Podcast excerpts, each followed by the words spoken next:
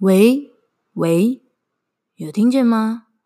你现在收听的是刺猬聊起来，我是你的 WiFi。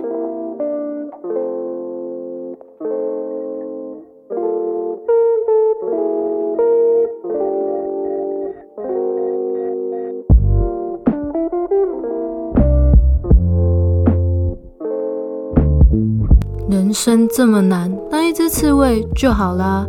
刺猬聊起来是给所有被世俗搞到厌世、迷惘或是矛盾的人们一套佛系的生活思考方式，用佛系的观点解析职场、人生抉择、书籍，与具刺猬特质的来宾对谈，呈现各种生活方式的可能性。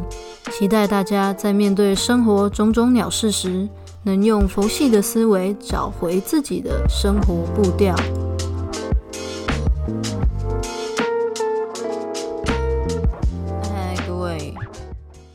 好像又隔了蛮久的了。好，今天想要跟大家来聊聊，就是你有没有曾经在社交过程就慢慢的觉得，干，我心好累哦。我觉得今天要聊的一个面向跟之前聊的比较不太一样。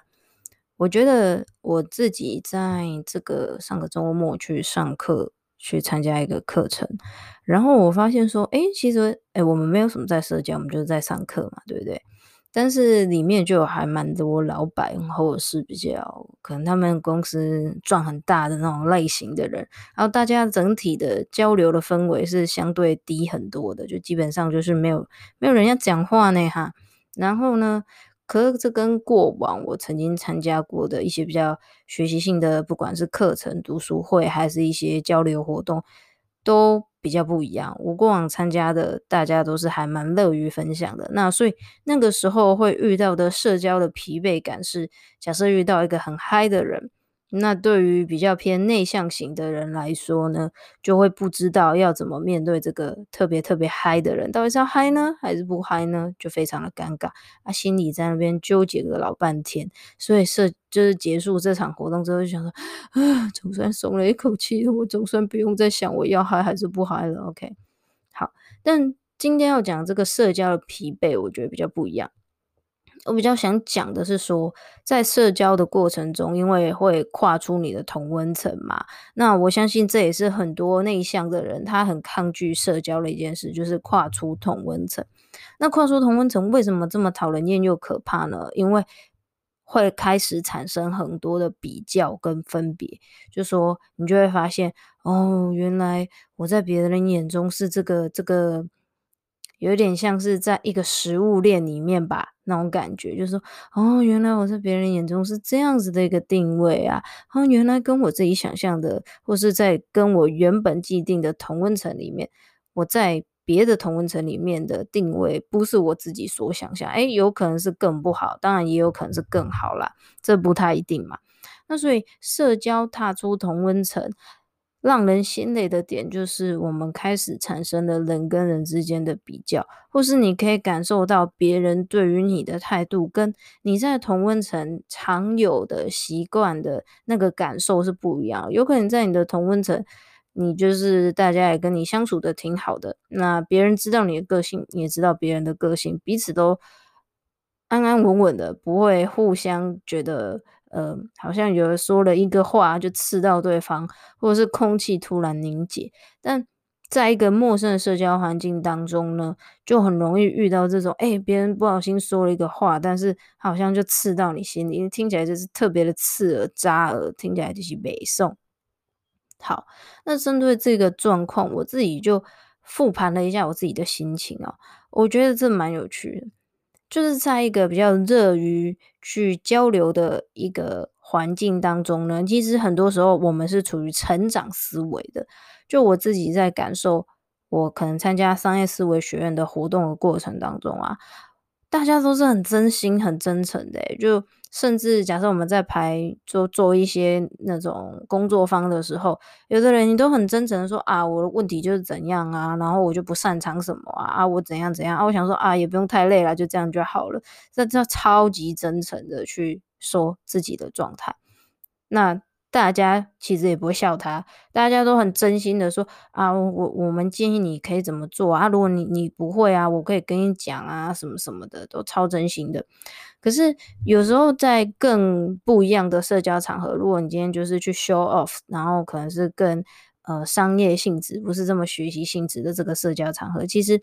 开始大家不会讲自己不好，从不会有人讲自己怎么样啊，很糟糕啊什么，大家铁定都讲自己好的，然后也会很明确、很功利的让你感受到，诶，可能有的人不想甩你，那有的人是愿意多跟你聊聊的，这都会很明显。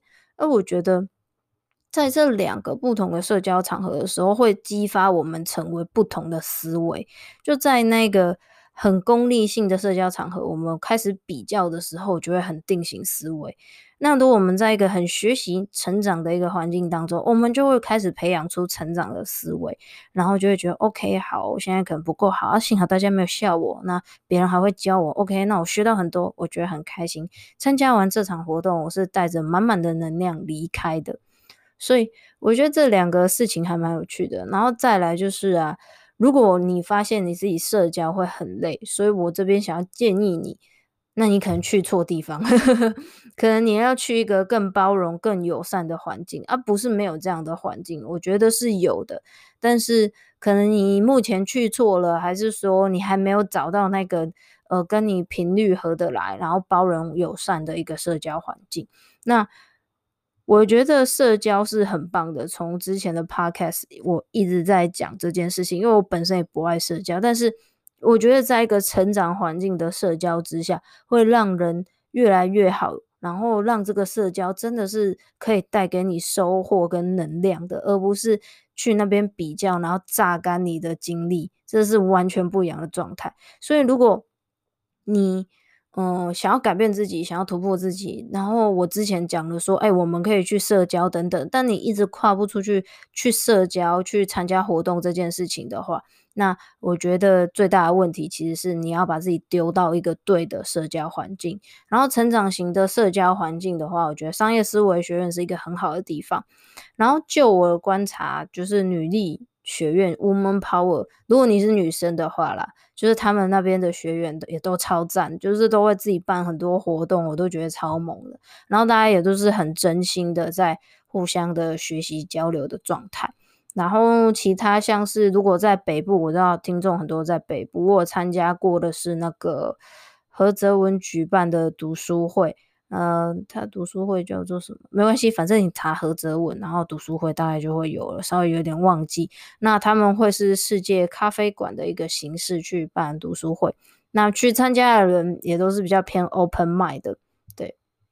那所以我觉得，呃，这些都是还不错的环境。南部的话，嗯，就真的比较少一点点。那我我自己主要在南部参加的就是商业思维学院，其他我也没什么参加过，所以可能比较没有办法给你建议啊。幸好是学院，它北中南都有在举办活动啦，所以其实参加学院也是不错。你可以真的在一个很学习的一个环境里面去跟大家做交流，而不是就是很比较性的让你。把社交想成比较，想成跟别人尬，想成说很定型思维的心态去面对这件事情，然后你就比一比，就觉得干我就烂啊，烂透了，气死我了，干心情超不好。那这样社交就没有办法带给你成长跟突破的能量。所以我会建议你，如果你有这方面的呃困扰，一直一直很想突破，但又一直不知道怎么跨出去。其实重要的是，你去选一个有成长思维的社交环境，你一定可以在里面感受到不错的体验。这样好，然后再来想要跟大家聊一个点，就是啊，啊，这是比较个人的一些，跟大家聊聊一些最近的感受吧。我最近看了大大学院，他有一本说书是宪哥在说书，那本书好像叫做什么？你的工作在该拼命还是还是耍废？就是这个概念啊，有点确确切的名字忘记了这样。然后里面呢，我觉得宪哥他讲到一个点，啊，跟这本书无关哦，纯粹是他自己个人讲到一个东西，我觉得很有趣。他其实是从书里面就说，诶，如果有一点你中乐透了，有哪一个工作会让你想要一直一直一直做下去？然后他就说。对他来讲，说书讲课这件事情，他会一直一直做下去，因为他有说话的欲望。然后我就回想到我自己为什么想要做 podcast，哎，我觉得也是这个逻辑耶，就是为什么想要做 podcast，为什么我会一直持续的在写一些文章，不管是知识性的或者是其他，呃，我现在如果比较个人的复盘，我可能就会把它做成 podcast，然后把它做成一些。呃，比较有方向跟具体的一些分享，分享给大家这样子。好，为什么会持续做这件事情？真的，我回推我自己，其实也是因为我说话的欲望。有一个东西，它叫做放声思考，就是说我们思考的时候都用讲话的方式，就说我现在在想我工作的什么东西，我就用讲的，不要用想的。然后我发觉这个。这个方式非常非常的适合我，甚至可以说是我非常非常需要这种方式去做思考，不然我很容易就觉得，嗯，要怎么说呢？不然很容易，其实我已经卡住或是打结了。但是那卡住不一定只是单指工作上，因为我我就是很容易。见见为知执着嘛，这是什么词来着？就是说我很容易因为一个小事情，然后想到很很上面的事情。就是事情是有分层次的嘛，就是说哈，今天有一个人对你不礼貌，嗯，你会在你的心中，你会认为说他对你不礼貌是只是刚好他今天心情不好，又或者是说你觉得你自己哪里呃，可能今天哪里不 OK，所以让对方觉得你不好。或者是在更高层次的是，你会去思考说，哎，是不是我整个人都烂透，所以对方就对我这么不客气，这么不礼貌？这我都会去想很多，呃，延伸性的说，这个问题的根本点到底是什么？所以我觉得放声思考就是很有助于，或者是说要用写的，然后就一直写写一些，呃，可能说我觉得，哎，为什么？哎，人遇到困境的时候，有几种可以面对的方式。像我刚刚在写的，人遇到困境的时候，你可以沟通，可以离开。然后另外一种就是比较会让自己很不舒服，就是闷着什么都不说，然后就一直往下思考，往下展开，说，哎，为什么？为什么会这样？为什么会这样？所以我我觉得像放声思考，或者是像我现在在讲 podcast，或者是像我用写的，都会是还蛮有助于你。如果也是想比较多的人。你可以这样子去帮助自己思考，然后再来就刚好也是讲到我刚刚讲说，人面对困境呢，困境 困境杀小困境的时候呢，我们可以选择沟通离开，或者是闷着。好，那为什么我们选择闷着？然后我们先不要讲沟通跟离开，沟通跟离开都是有行动的，但是我去做一点什么，有去争取什么，就算是离开，你也是为你争取的。好，那为什么我们会选择闷着？我们不行动，我们不改变现况，那就只能陷入困境嘛，对不对？那我我自己想了一下，我觉得是，呃，一种是没有能力，找不到方法怎么去改变，因为很多时候，嗯，当然啦，人跟人之间的相处，改变都要从自己开始。但是如果你已经尝试过很多次、很多次的改变，可是对方是无动于衷，可能这个时候你就会觉得说：天哪，我找不到方法了，我我无能为力了。我不知道怎么办了。好，然后另外一种就是，哎，可能你现在就没钱，你需要这个东西来，可能是一份工作，可能是什么，你爸妈给你零用钱都有可能嘛，对不对？那另外一种是没胆，没胆就是，呃，其实或许你有机会去找这个人谈谈，但你没有胆去跟他谈谈，然后没有胆，没有胆去说出你真实的想法是什么。对，好。然后当然没胆，我觉得还是延伸到说，你可能没有那个能力，你对这个事情有很大很大的需求，就很像说，很多人都这样讲啊。啊，我就怕被骂啊！为什么会怕被骂？因为你对这个东西有强烈的需求。就假设你对一份工作有强烈的需求，你需要他每个月固定汇钱来支撑你的生活，所以你没胆去反抗他。你很怕你反抗了这件事情，你就失去了那个你最需要、最需要、最迫切需要的东西。好，那我觉得再根据说我们这个困境啊，我觉得我们面对困境，然后没胆的。闷着的时候啊，我觉得有几个大家常去讲的一些方法啦。一个就是你要认清你自己的需要，就是说你就需要这份工作。好，这是一种。但是我自己还没有办法认同。对，我知道我需要，但是你就会气嘛，你还是会属于是在闷着的一个状态，你就会觉得说干。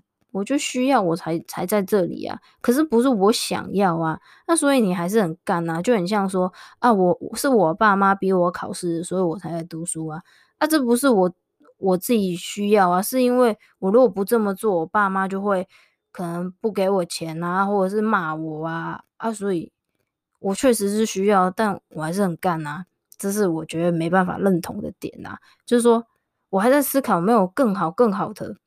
去说服自己说，你就需要这件事情，你现在就忍耐吧，因为其实忍耐的过程就是他妈的这么痛苦啊！你说，我知道说可能两年后我就自由了，可能啊，对不对？两年后要上大学，哎，你就自由了这样。可是这两年很痛苦，很漫长啊，对不对？啊，每天每天在过，心情就是不好嘛。所以这个我自己还没想懂，到底要怎么办呢？好，然后另外一个是认清自己的情绪。好，在这个这个两年的痛苦的这个过程当中，我们都会有很多很多的情绪出现，这样子。那那我我就要去认清说，这个情绪到底是为什么而来？是因为觉得我自己被爸妈管住，我被压抑，或者我被公司管住，我被压抑，然后不被尊重，还是为了什么产生这些情绪？好干，接下来又麻烦了。产生情绪之后，还是要沟通啊，就你要去跟对方表达说，哎。你你这样行为让我不是很舒服诶、啊，又回到了那一个点嘛，就回到那个面对困境，我们是要沟通还是要离开？人生怎么那么无奈？好，然后第三点呢，面对困境，我们不想改变现况的时候，就是要去认清这件事情，你有没有想要去克服它？就是有的人就就好比这样说啦。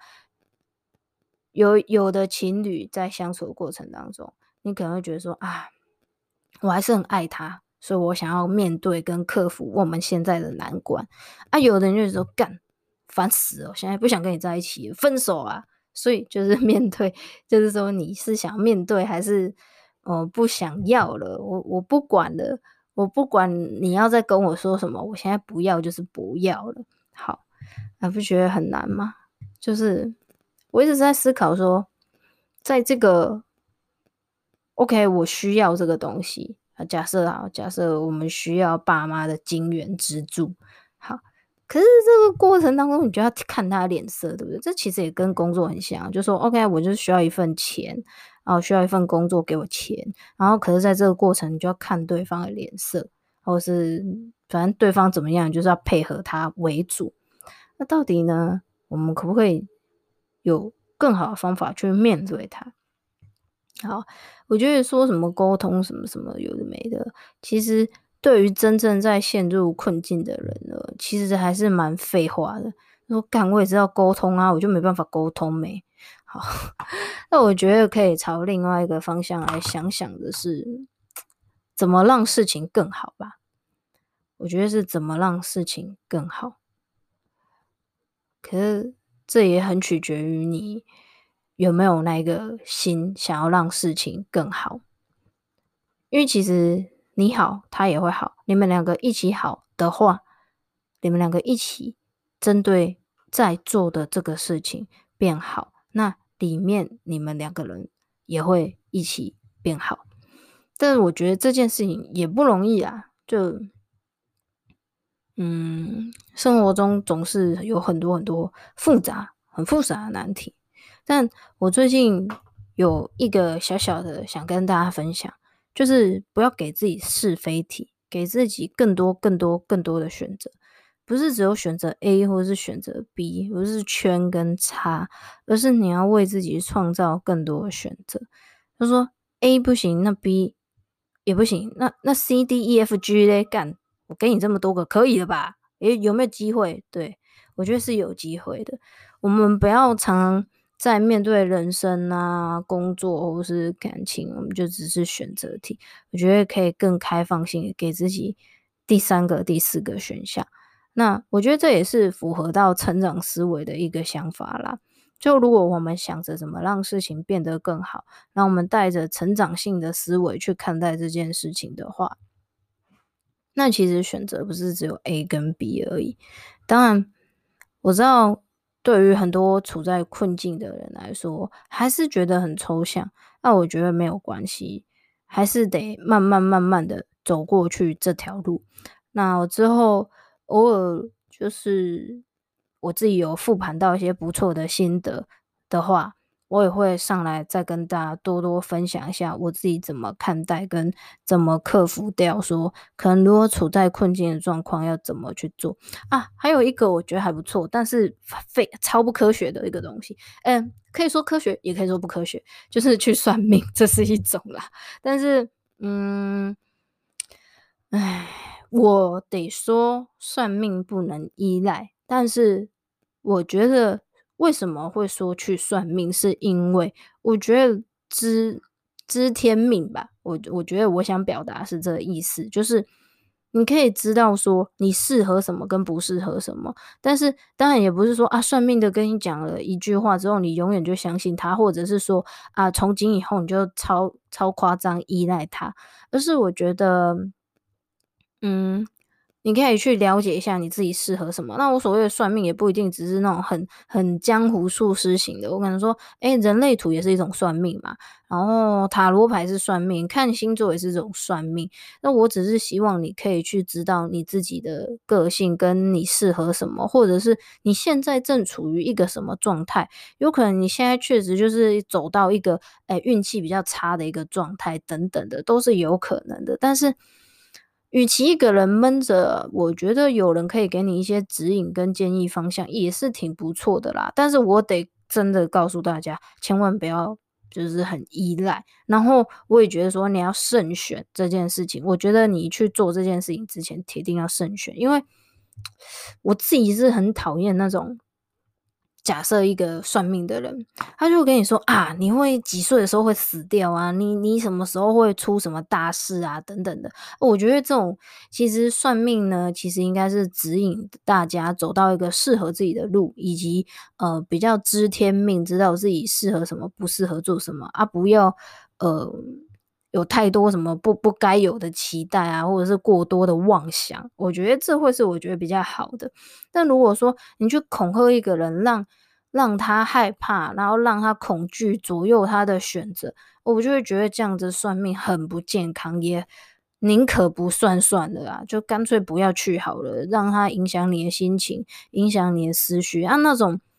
我觉得你也不太知道怎么去选的话，那就干脆先不要了。我只是说，像刚好最近我姐就是身体很不舒服，就她啊，她她年纪大了，她跟我们不一样，她真的年纪大了，然后工作都做得很辛苦，然后她一直在想说，她到底要不要离职，到底要不要离职。然后因为她本身是蛮爱算命的人，然后刚好我有一个朋友，他就是还还不错，而且重点是他讲话不会很过分。就是所谓的过分，就是我像我刚刚说的，他要算到看到你你的命盘里面会有不好的事情，他就是恐有点恐吓跟怕吓你这样哦，我觉得这超不 OK 的，而且这种可能最后衍生的会是一些诈骗或者是不好的行为，所以就是。大家真的慎选啊！如果比较好的话，就来听听我的 podcast，或是听听别人的 podcast，或者是像我说的去一些学习的、成长的环境，这样子让自己先这样试着走出来。啊，刚好是我姐，那真的是她已经年纪大了啦，